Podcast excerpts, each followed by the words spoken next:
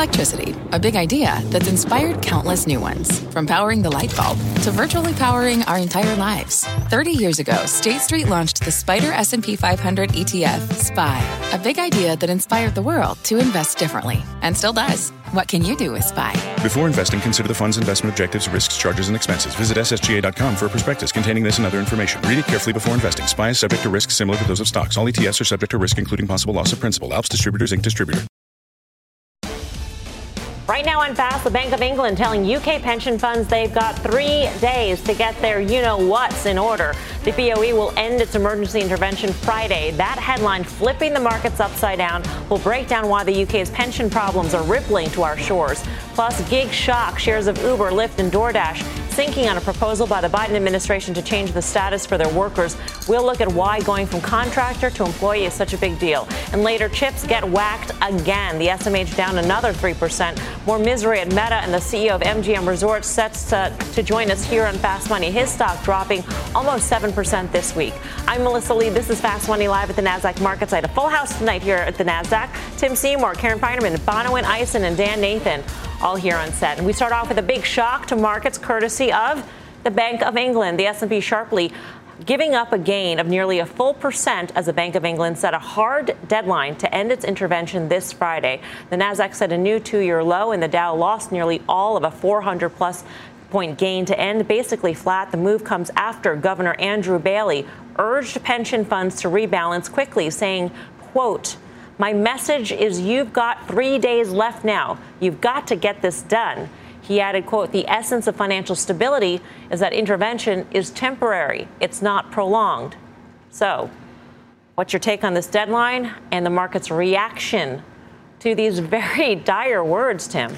Look, the minute you start talking about bailing out UK pension funds and that there's an organized central bank intervention that wasn't about a central bank losing its resolve, this wasn't about central banks running back in, and that, you know, look, a lot of people thought that this was a case. How could they be buying bonds while they're cranking up uh, their budget and making things look a lot more difficult for their currency? But that's as a function of those things. They referred to the fire sale dynamics that they were in there to defend. So uh, what seemed like last week it was just a central bank trying to put some order after the prime minister went in there, when in fact this is really the culmination of months uh, of, volatility in gilts and in the UK, but in sovereign debt around the world. We talk all the time on this show about the most liquid asset classes, but those that, those that are the most levered.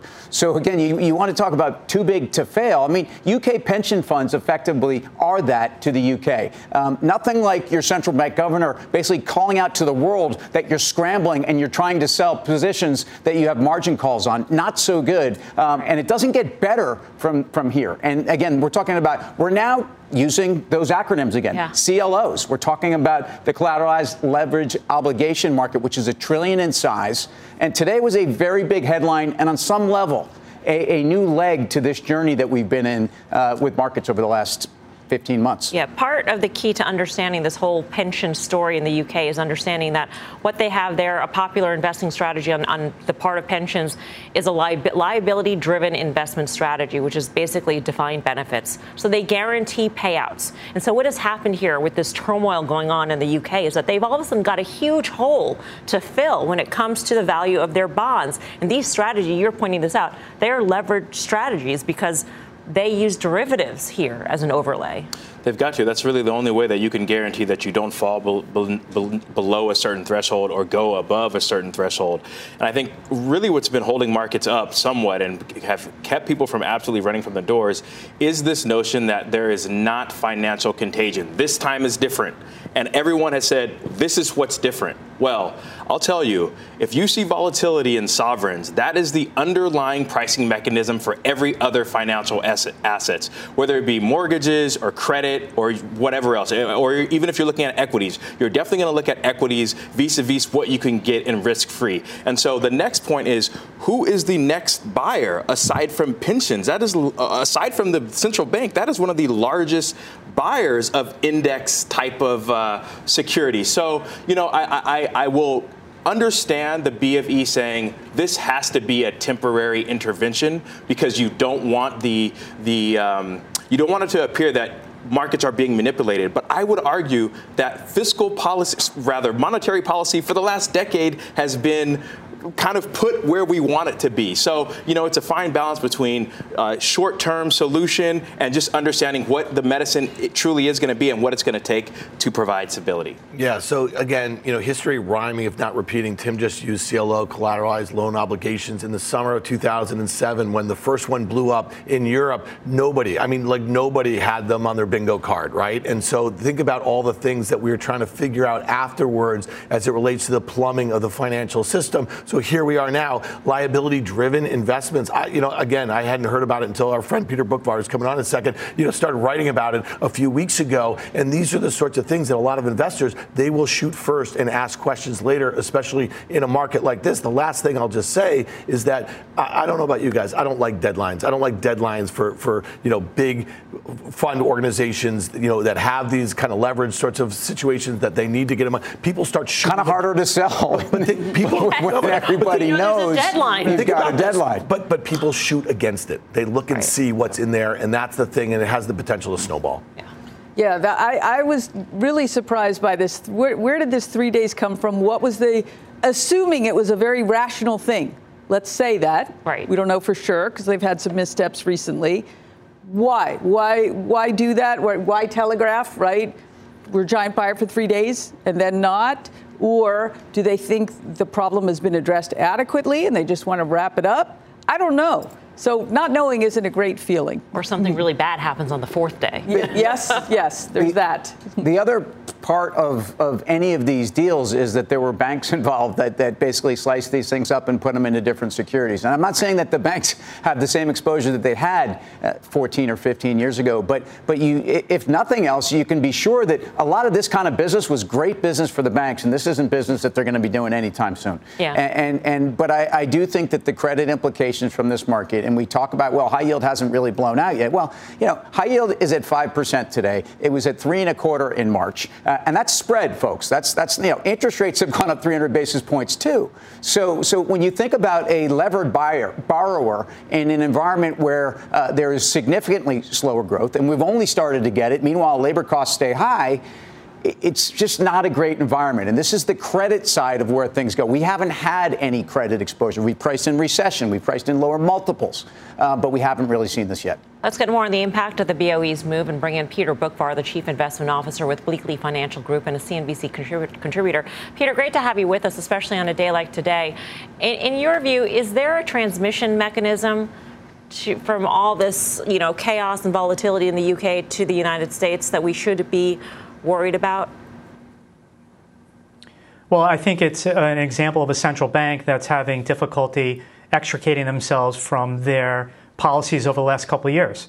We know there's tremendous pressure on Kuroda. There's tremendous pressure on Lagarde. There's tremendous pressure on the Fed to regain their credibility at the same time not really losing control of the bond market and not having it disrupt the economy. So all these central bankers are trying to do the same thing all at once. Now, the Bank of England sort of got run over from this over levered situation, as you guys just discussed with the pension funds. But just because it happened there doesn't mean that there are other uh, sort of accidents waiting to happen as the cost of capital goes up and leverage players get exposed. So I guess there, let me re-ask the question in, in, two sort of parts, Peter, and that is, um, when it comes to these pensions having to right their ship in three days and all this happening, you know, in a, in a very compressed amount of time. Should we be worried about bank exposure, U.S. bank exposure to any of this? Should we, I mean, are there ways in which this is transmitted, not just the knock on effect onto our bond market and our yields? And then, secondly, in terms of accidents happening around the world, is the worry that it's not just one accident? One accident can happen, but it's a cumulative effect of several accidents you know, almost at once? Right. Well, in the first question, I think the UK pension situation was sort of enabled by UK banks. And one of the things that the Bank of England did yesterday was set up a temporary facility, and it was called temporary, uh, to try to help the banks deal with their LDI clients. The question with the US banks is do pension funds here have similar uh, type structures? Uh, in order for them to meet their liabilities. And I think that they do.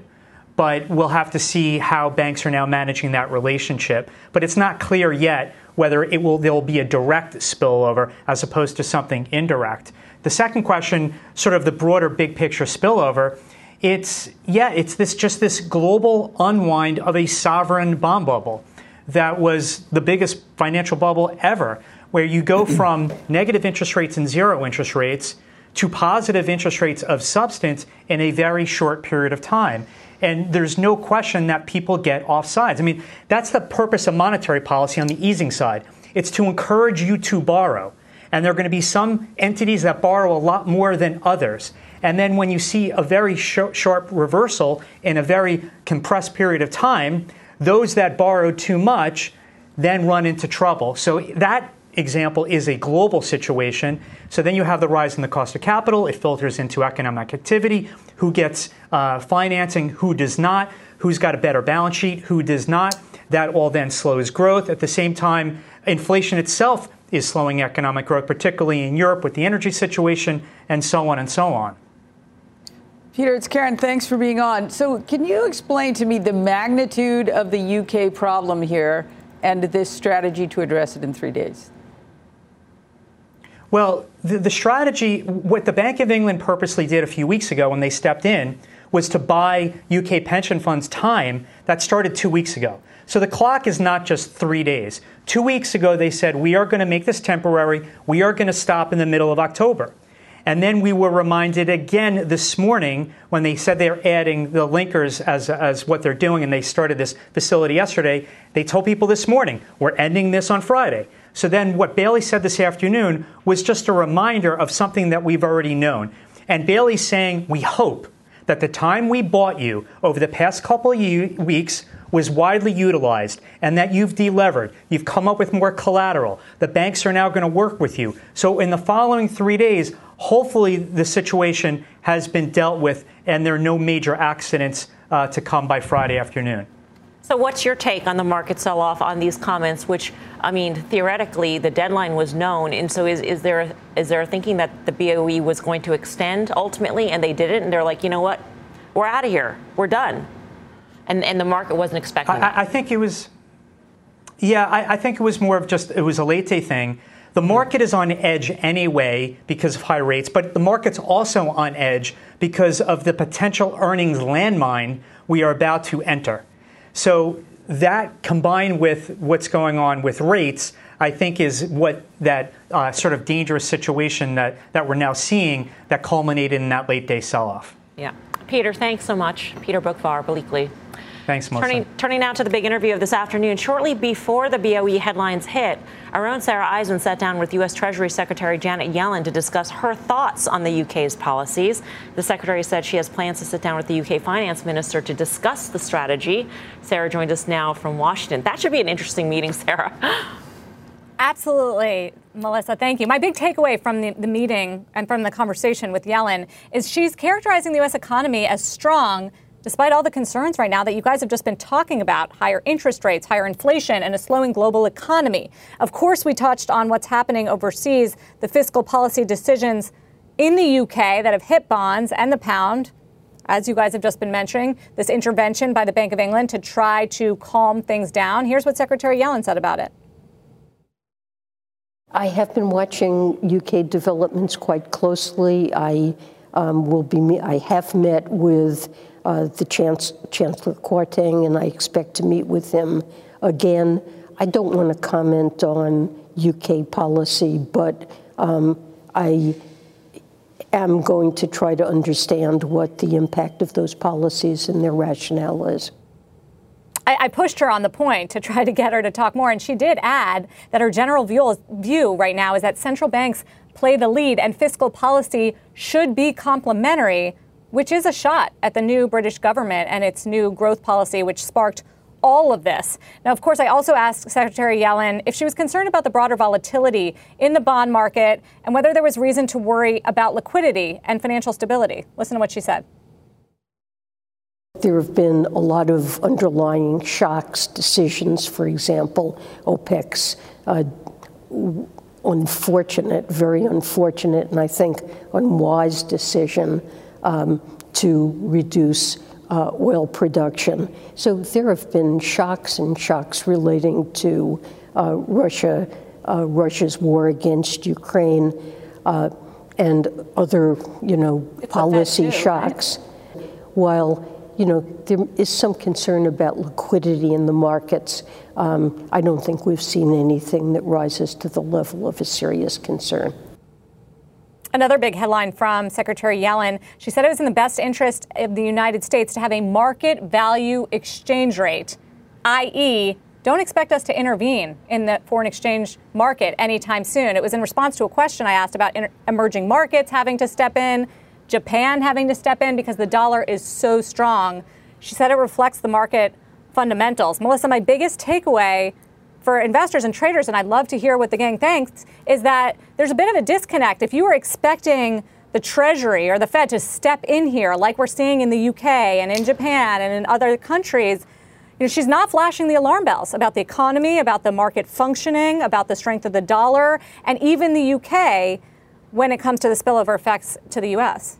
Yeah, um, it's amazing. I don't know if it's amazing, but it's interesting that sort of the monolithic um, front that Treasury and the Fed is presenting to the American people when it comes to fighting inflation. Um, so, Sarah, thank you so much for bringing us that interview. Fascinating stuff. Um, I don't know. So, so the dollar will remain high. We're going to keep going at it and there's no problems. dollar went high. As the dollar goes higher, by the way, I bet the VIX goes higher. And, and, and by the way, this is great. Dan brought this up in a call. I'll let him explain his thesis, but it's great for small caps. Uh, but I'll just get back to Yellen. First of all, Yellen's been around uh, forever, and I mean this in a positive way. It's complimentary. She's she's actually seen so many different uh, crises and administrations, and, and her her discussion though about uh, about fiscal policy. Let, us not forget she's part of the administration now, um, and what we're seeing around the world are administrations that are going through political cycles right. that do not like what's happening with monetary policy. Um, and I, I think we're given ground in this country too. And again, our central bank's independent, um, but the administration's not independent. They're, they have they have some goals out there. I'll just say one more thing about where this reminds me, though, uh, when I look at European sovereign debt yields. Uh, and we heard the ECB point out today that they can issue debt, and they can issue debt to aid um, higher yielding economies and those that are hit more by energy issues. But again, it's the ECB looking to monetize what they have that are structural issues. So Italian yields are not terribly far off where they were in the worst of the sovereign crisis. And so, reminding what Peter said, what we all know. This went from a public, excuse me, a private market crisis in the great financial crisis, where it was all shifted on the public balance sheets. And, and we've just been kicking it down the road. And, and, and central banks have forced UK pension funds into this, by the way. I mean, all pension funds have to fund liabilities, and they're pushed out the risk curve. They have no choice. Yeah. Um, and, and that's what every, again, sophisticated investor um, that we rely on in this world has been forced to do. We were just talking the other day about hedges, and now traditional hedges have not worked. Think about pension funds that use bonds as the ballast in their allocations and what a bond's done. Fixed income. Remember that? What's that name mean? What do they yeah. do so, now? You know, this really feels like they're going to stick their finger in that hole to plug that, and then they're going to have to do this, and then this, and they're going to run out of fingers soon enough. And given all the uncertainty about the global economy, I just think that, again, you know, I, I don't think we're on the precipice of anything like it doesn't feel like 07, like that sort of magnitude. Um, but the Fed is going to have to stop QT very soon. I mean, it's just very simple um, because financial conditions are going to get to a point where it really does run the risk of pushing some of these situations over the edge. And if we're waiting for some sort of credit event, that would be the thing. So that's what they'll do after the November 2nd meeting, I suspect, at some point later in this year. Doesn't that set us up for a rally, which is a vicious cycle of well, pivot, could. rally, but, but here, here, here's, things harder for the Fed? Here's the good news about this week with all the money center banks reporting at the end of the week. They're trading very poorly here into it, right? And those outlooks are not going to be great. We spent half the show talking about what Jamie Dimon had to say yesterday. So the lower we go into that is the likelihood that we probably rally out of it because maybe some of the estimates have come down enough. And this is what we saw in July with the Q2 earnings. They came down enough where they weren't so bad that we kind of rallied out into it. Yeah, I mean, I, I just think it's tough to trade the market setting up for a pivot of, of, either QT or monetary policy. I think that adds fuel to the fire and emboldens the Fed to continue along the path that they're currently on. And we can talk about, okay, perhaps, yes, I, am with you, Dan, that in terms of the, the PE multiples, those have definitely come down. But I still think there's a whole heck of a lot of hair on the E part. And that is where investors are focused. And unless that finds a floor, I think QT, monetary policy, and all the other headwinds will all point down to the fact that we still continue to head lower. Coming up, bank beatdown. JP Morgan close to hitting a new milestone. It's not one you want to celebrate. We got the details ahead. But first, is the jig up for the gig economy? A new proposal pressuring stocks like Uber, Lyft, and DoorDash. So will these names still work in your portfolio? The traders got their takes when Fast Money returns.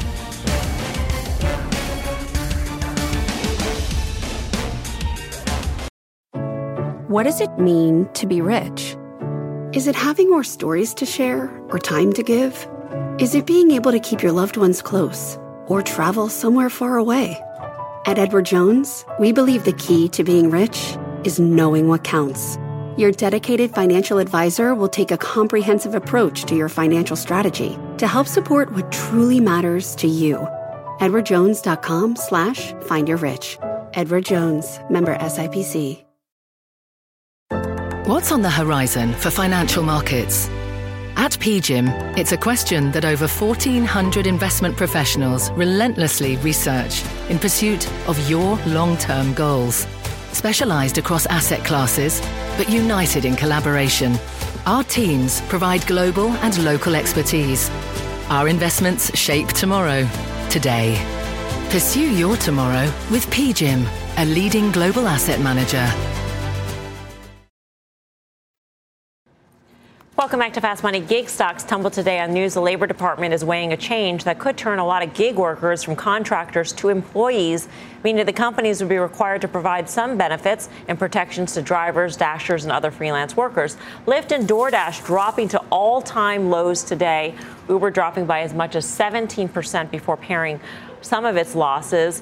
Um, Tim, you basically sell fast fire because you highlighted the fact that yep. you actually picked Lyft as your what was a five-year stock, long-term stock, whatever it was. We played another yet fun game, which doesn't feel so fun right now. But I gave myself five years, and what I pointed out about Lyft, and I, I'm going to say, and we've said this though recently, there are some uh, news headlines that seem to punish stocks over and over again. Punish them again. Um, you know, to me, with Lyft, we've punished them on their driver issues already. We've punished them on lack of drivers. We've punished them on the ability to actually see that start to normalize. And, and it, to me, um, I, I, I, understand that this is pressure. This also feels like another one of those administration kind of you know statements at a time of midterm elections that's going to be particularly popular. So I'm not even sure they can do this. Um, so I, I, look at this kind of weakness, and I think this is actually an idiosyncratic way to get long. Um, I actually like like it here and this kind of weakness, uh, I'm not running from that pick.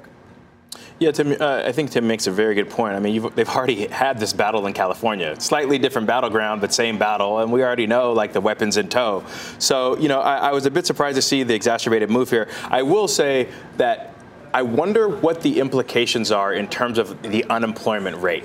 Because you have all these people that are having work from home or perhaps working multiple jobs and are able to support themselves and have some, some worker flexibility. If all of these are brought in house, how is this constructive for, for employment? Now, perhaps this is what the Fed wants. They, they want this unemployment rate to tick up. But is this really where it's going to happen in a meaningful way and slow spending? I don't really see the correlation between someone who's driving Uber and Lyft and door dashing and really taking out of the housing market and taking out of the equity market and taking out of consumer spending. I'm, I'm, I'm having a hard time putting those two pieces together. I, I think a big issue that investors have to grapple with is, is having gig workers. Is that a core part of the business model, right? Is that in, is that in, so important to the business model that if you took it away, it deserves a discount to where it's trading right now, Dan? I don't think it deserves a discount. When you look at the valuation, a Lyft and uh, on a GAAP basis, they're not making money right now, not expected to do that for a couple of years. But I think to Tim's point, I mean, this is an industry that's here to stay. They're focused here on North America. I guess right now, the question investors have: Do the unit economics make any sense in these businesses? And I know some very smart investors have been asking this question for a very long time. And if you look at a stock like this at all-time lows, you'd say, well, they don't. Okay, but here's the deal: they have half their 3.9 billion dollar market cap in cash, about a billion in debt. You can do that math on an enterprise value here, expected to grow sales continually. So if they're going to continue to lose money, I mean, there has to be some light at the end of the tunnel. But I think this looks like a very cheap asset to me down here. I also said that in September. I bought it when when Tim had his five-year thing. Oh, you I had to you sell it, but I sold it, I and I took a loss. But if I hadn't sold it, it would have been a bigger loss. But it's going to be a hat size, people. Like again, this goes back to my final trade. Remember when I said? Remember when I said? Big head. I, I don't know. I don't know how you suggest buying anything in this market right now other than puts. Yeah. So just so people know, a hat size is something south of 10. Right. Yeah. Right? Presumably. Unless you, we were talking about how big, I'm how seven, guys have. I'm seven People with big, big heads on Wall Street. Right. Sure. Yeah. So I don't. I, I think that. I mean, clearly these stocks were really penalized today a lot. I don't know if this bad news is fully priced in, but it certainly isn't a certainty that it will happen. Sure. Right? So this to me, I like your idiosyncratic, you know, opportunity to get in. I think, you know, this is a market where any whiff of bad news, panic and sell and then figure it out later. So this is an opportunity, I think. Coming up, streaming lower, shares of Netflix getting chilled. But is the binging beat beatdown nearing an end? The details next. Plus, talk about semi slump. The chip space hitting its lowest level in nearly two years. So, how low can they go? Are, is there value out there? The traders are plugging into that one next. You're watching Fast Money live from the NASDAQ market site in Times Square. We'll be right back.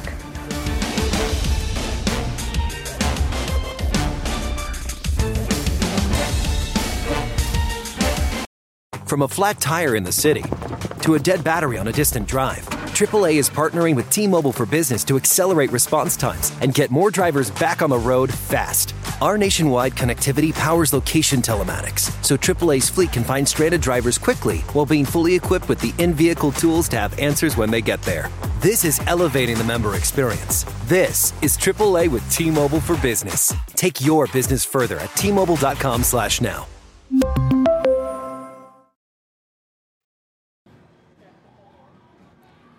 Welcome back to Fast Money. Another check on how stocks closed out the day. The Dow managing to squeeze out a small gain, breaking a four-day losing streak. The S&P and Nasdaq, though, not so lucky, both notching a fifth day of losses. The S&P dropping a little more than a half a percent, while the Nasdaq fell more than one percent, hitting its lowest level since July 2020. A couple of names to highlight here: J.P. Morgan falling almost three percent today, 101.96 closing in on that $100 share mark. Ahead of earnings, the stock is down 10% in the last week.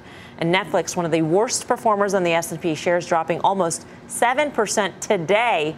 It is down almost 11% in the last week. Karen, which one do you want the to The last take? week, like just these last two days, or five days worth of? Because if there's another three days Five to the days, week, five Yeah, uh, let, let me go with. J.P. Morgan. Um, so J.P. Morgan now just over 100 is at is at slightly less than 1.5 tangible book value, not book value, tangible book value, uh, which is a, a, a lower number, but uh that's sort of a really interesting benchmark that it hasn't passed below in a very long time. I think you know this any kind of banking crisis, of course, makes banks trade poorly. Um, but I'm long. I'm staying long for earnings. I think, as I've said for a while, and been wrong for sure. Although I still love Jamie, that's true. But Clearly. yes. But um, I just think the valuation here represents a lot of bad things that aren't happening. Yeah, Dan. Where did book um, trough in the financial crisis? And I get it; it was a totally I would say, situation, yeah, it was but a lower, different- closer to one-ish, probably, or something like that. I Yes, mean, I, I get. probably. Listen, this thing's in a free fall, and it's been telling you the story the whole year, and we've been talking about it on the desk. It's led to the downside. It's led its peers. It's led to the S and P. It's down 35 percent of the year. It's making a new 52-week low, nearly a year and a. Nearly a year and a half low. And so, again, I mean, I have no idea what they're going to say based on his commentary to CNBC yesterday. I can't imagine the outlook is going to be particularly good. So, this one's not great. And just real quickly on the Netflix, it feels kind of binary. The stock has literally traded in this really tight range for two months, massively outperforming the NASDAQ. If they have a shred of good news to say, that thing's filling in that gap. It's going, you know, up 50 bucks in a straight line. But if they were to guide down And we're again, not focused on subs. I mean, th- Yeah. this commentary is not going to be about subs. Right. Uh, they've changed the conversation to, to ad supported and password sharing and things like that. All right, coming up, the chip dip continues. Semis hitting their lowest levels in nearly two years. But is there a bottom in sight? We're going to dive into that one next. Plus, no magic in Meta's big hardware reveal. Shares heading south despite the company's new VR headset launch. How much lower will the social stock go? And how are options traders playing this name? Fast Money's back right after this. Welcome back to Fast Money. Chip stocks tumbling again. Today's biggest losers, Lam Research, KLA, and Ta- Taiwan Semi. Our next guest believes some names should bottom soon. Ruben Roy is a senior semiconductor analyst at Stifel. Ruben, great to have you with us. And we want to be clear with our viewers that, that right now you can talk about NVIDIA uh, as well as AMD and Intel. So we'll sort of limit to that as well as broader industry trends. Um, but as we see the entire sector continue to slide and continue to trade down on what feels like the same news again and again. One company warns, another company warns. It, the whole group trades down. We get the initial restrictions released by the Biden administration. It gets codified. It trades down twice on this. How, how do you view how much has been de risked from this sector at this point? Yeah, hi, Melissa. Yeah, it's, it's really about uncertainty, right? So we did have some of the bigger companies, Samsung, uh, AMD, as you mentioned, Micron, and a few others talk about lower numbers for Q3 and going into the back end of the year, but the you know, broader group really hasn't cut numbers yet. So I think, you know, from an investor perspective, the question is uh, how bad are the cuts going to be and how prolonged are the cuts going to be? We had a couple of years of really strong growth uh, well above trend lines. We've had a couple of years of really strong pricing in the group, and so I think there's still that uncertainty. What's what's the impact uh, to the broader group as you know things like lead times and supply improvements start to hit hit you know hit hit the space. We're talking about cuts to estimates. We're talking about just the macro environment in the United States at this point, right? I mean, it's supply chain issues, it's demand issues, orders, things like that. But you're not even factoring necessarily the potential impact from the from the enforcement of these export restrictions. Is that correct? That's like a whole other basket or bucket of estimate cuts to come.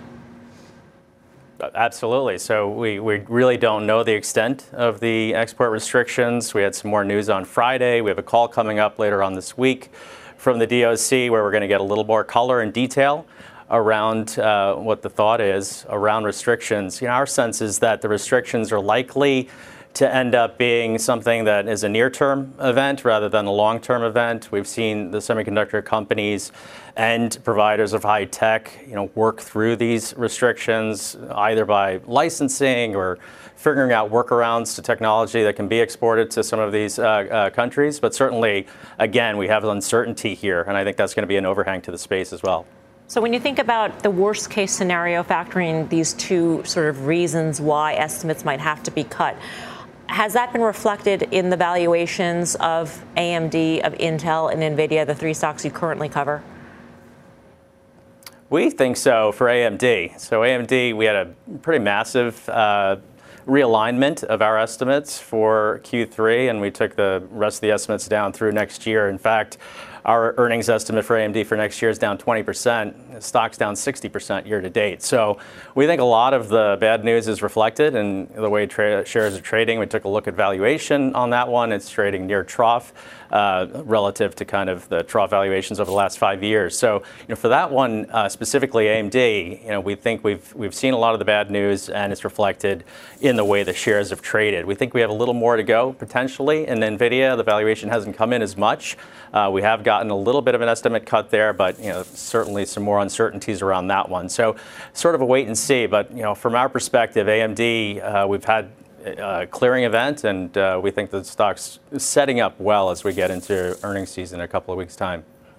Um, thoughts on that Gartner data? I'm sure you saw it down 19.5% for Q3. That followed nearly a 13% decline in Q2. I think it was the steepest decline in, in the history since Gartner has been tracking this data. From your experience, do you usually see, like, what, what do we expect after a down 20% year over year quarter in PCs? Because to me, it just doesn't feel like we're near a bottom at this point.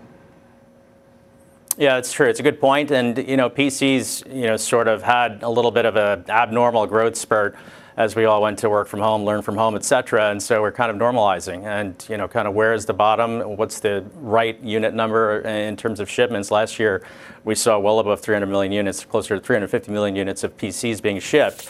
And so we're trying to figure out what the right normalized run rate of units of PCs being shipped is. And we, you know, it's too early to tell. So probably some more downside. But here again, when you think about AMD, it's a company that's taking market share. They're underrepresented in our view in both consumer and commercial PCs. And you know, as they continue to gain some share in those markets, even with a lower overall unit TAM, we think uh, it's a pretty good setup for that company specifically. Ruben, thanks for joining us. Thanks for having me. Ruben Roy of Stifel. Uh, Karen, AMD is one that you have. I have dipped my toe in AMD. We were talking about it and lost a, you still have it? a toe. Yeah, yeah. No, yeah. Toe, yeah. No, I still have it. Um, I meant the um, toe. I actually no the Less toe. I don't toe. have right, um, but I have big feet, so I have you know there's some nice. margin for error there. So I think that. Um, mean, the valuation on AMD, and I look at NVIDIA, that valuation to me still seems to be lofty, right? I know they're not exactly the same, but these things are trading generally together now, and that sort of seems like an interesting pairs trade to me. Hmm. Long AMD, AMD, short NVIDIA. Yeah, the idea that estimates have not come down yet for a wide swath of this sector is an interesting one. I mean, that just spells, I mean, to me, it seems like more pain is in the cards at this point. Yeah, I mean, it seems to support the thesis that this was more of a supply or an inventory situation versus a demand situation. I think people have yet to wrap their mind around that. I very much believe that it is still like fine, even if we're through the supply. Argue that we're through the supply worst of the supply side issues. Argue that we're through the bulk of, or we'll, we'll promote our way out of inventory issues. What's the next? What's the next leg for demand? And until that question is answered, I don't understand how you don't bring down expectation, earning expectations. We're, we're going every day. We're going more from supply shortage to supply, you know, oversupply, lack of demand. And again, if you look at the SMH to where it was pre-COVID, it was 150 even at a peak after it had a run. So put that in context. Wow. All right. Coming up, Meta debuts a new VR headset and the stock drops. Does Zuckerberg have his head stuck in the clouds? We'll discuss oh. that next. And oh. throughout Hispanic Heritage Month, we are celebrating our teammates and contributors. Here's a board member of Ulta Beauty. Latinos are bringing even more new energy to our country. They're the fastest growing segment and a fuel for growth in nearly every industry you can think of. And we're not slowing down. So, what's important for you to think about is how am I unlocking the power of this very important and significant community? Being a Latina, everything there is about you is an absolute gift. It's a competitive advantage, the way that I think about it. So never hold back from being who you are and offering the perspective that has shaped you your entire life. That's the real competitive advantage.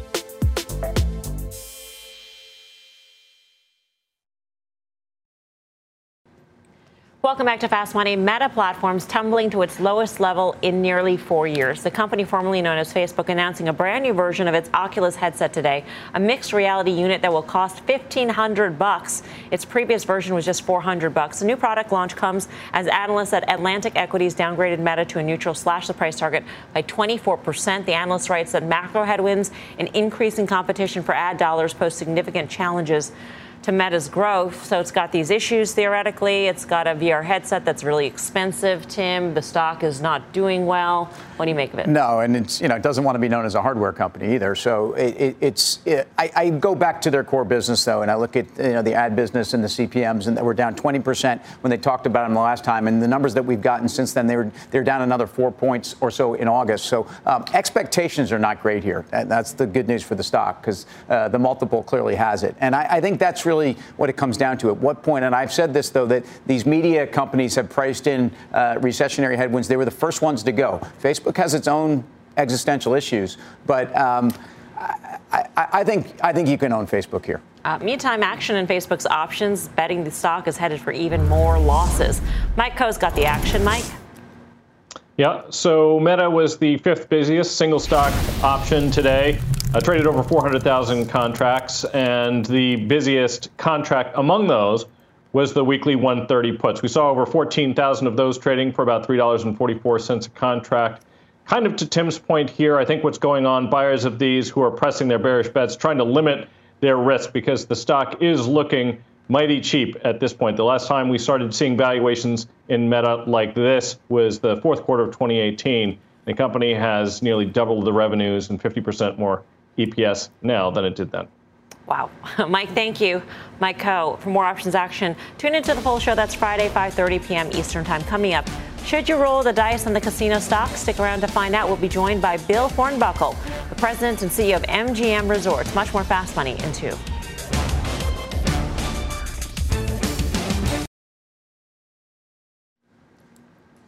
Welcome back to Fast Money. Shares of MGM falling almost 3% today, down more than 30% this year. Contessa Brewer is live from the Global Gaming Expo in Las Vegas with MGM CEO Bill Hornbuckle. Contessa. Melissa, thank you very much. And Bill, great to have you here. Right out of the gate, what we've been talking about on CNBC is the specter of rising interest rates, inflation, consumer sentiment. Because you have so much exposure across demographics in regionals, in Las Vegas Strip, in sports betting and interactive and in Macau. Are you beginning to see cracks in the domestic and the global economy? Let me focus first on Las Vegas because clearly it's our home. It's where 60 odd percent of our revenues come from, 65. Uh, Las Vegas remains exceptionally uh, in great shape. Um, our ADRs are up, our occupancy remains strong. Um, it's programming, it's weekends. The momentum we saw in the first and second quarter has continued. I can, I can tell you that. So this market, while we're not foolish to what may be coming, we have not seen it. And so I think the notion of people traveling, the notion of Las Vegas as a value destination, and our presence here, combined with, I'll give you a great example. Uh, Denver Broncos were in two Sundays ago. I'll give you a dollar for everyone under 25,000 people that weren't there from Denver cheering on their team. So visitation in Las Vegas, combined with conventions and some of the international that's come back, is booming. Uh, BetMGM continues to do all the things it was intended to do, and we're very excited by where their business is and where it's going. And obviously, you know the story in Macau fairly well. It's hopefully just re-emerging and reopening, but there's a story to tell there. Well, and part of the story is about this surprise seventh bid for six concessions by Genting, which owns Resorts World um, here in New York and, and Las Vegas as well. Give me a sense of how you're positioned now to have real competition for that concession. Look, I, I, think it's not only our company, I think it's all six concessionaires. We've been very good to the community and the community to us, the government extensively. Um, we have been highly supportive through all of COVID and taking care of our employees, taking care of all of our SMEs that we deal with. And so I think we're all in really good shape. Obviously, an entry is an entry, and we have to treat it very seriously. We're focused on it. Um, we think we have a great proposition going forward. We're answering the government's calls about diversification, about entertainment, about tourism, and the kinds of things we think are going to drive that market in the future. And you know, the government has its own choice to make when this process is over. Macau is not your only international business. You've completed the acquisition of Leo Vegas in Europe. Give me a sense of how that fits into your international plans. So, as we've stated before and on your show, we're, we're, we think digital is a real place to diversify our business. We have a great partnership with Entain with BetMGM. Again, it's doing all the things it wants to do, but we want and need to go global. Uh, we found Leo Vegas. We think it's got a great team. It's got a platform that uh, sits on the cloud, and so it's expandable and scalable to almost any level. Um, we like what they do, and we like the markets that they're in. So we see as an entree. It, look, it's not going to change the profile of the company anytime soon, but it is going to change the trajectory of the business over time, and we like that. One place that you would like to be is California, most populous state in the nation. Right now doesn't have sports gambling. And you and some of your competitors in other areas have partnered together to try and get it on the ballot. But the polling looks like Prop 27, which would allow commercial operators to go in and operate mobile. The polling doesn't look good for you. There's a story in the journal about the coalition pulling back on ad spend. Are you just giving up the fight there? No, look, we're going to continue to monitor it. Obviously, we've all made an investment at this point.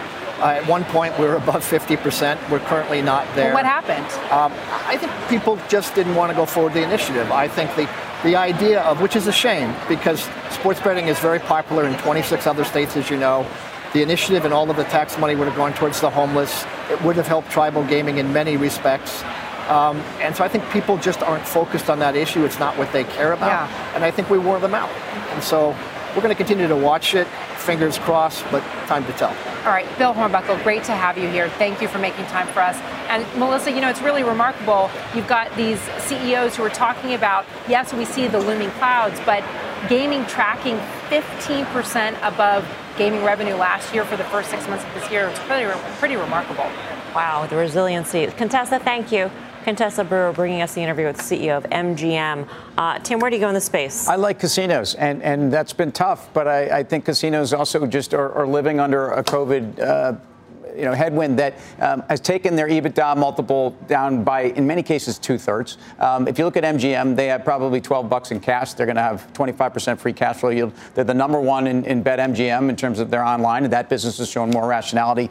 Uh, Vegas still strong. I, I think you're going to be rewarded longer term here. There's, there's no arguing against valuations. I mean, they're pretty compelling at these levels. I, I still question whether or not you want the exposure to the consumer and, and, their propensity and capacity. Uh, we know they have propensity to spend. Do they have capacity to spend? I think that's really the question there. I will admit that of, of the casinos, I prefer MGM. You know, they, they don't have the tailwinds and the corresponding headwinds coming out of Macau. Um, and I think they're doing a good job here in the domestic United States and in Las Vegas. But again, do I really necessarily want the consumer exposure at, at this particular time? time. I don't, but I do think they are compelling on valuation. Up next, final trades.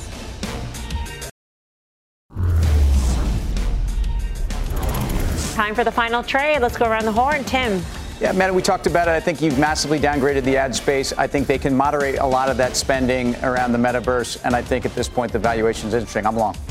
Chairwoman. Yes. So for me, I like the one year treasury at north of 4% yield. I think it's an excellent risk reward. Bonawyn. Constellation Brands, Chinese um, drinking ban notwithstanding, I think this is one that you can really look into.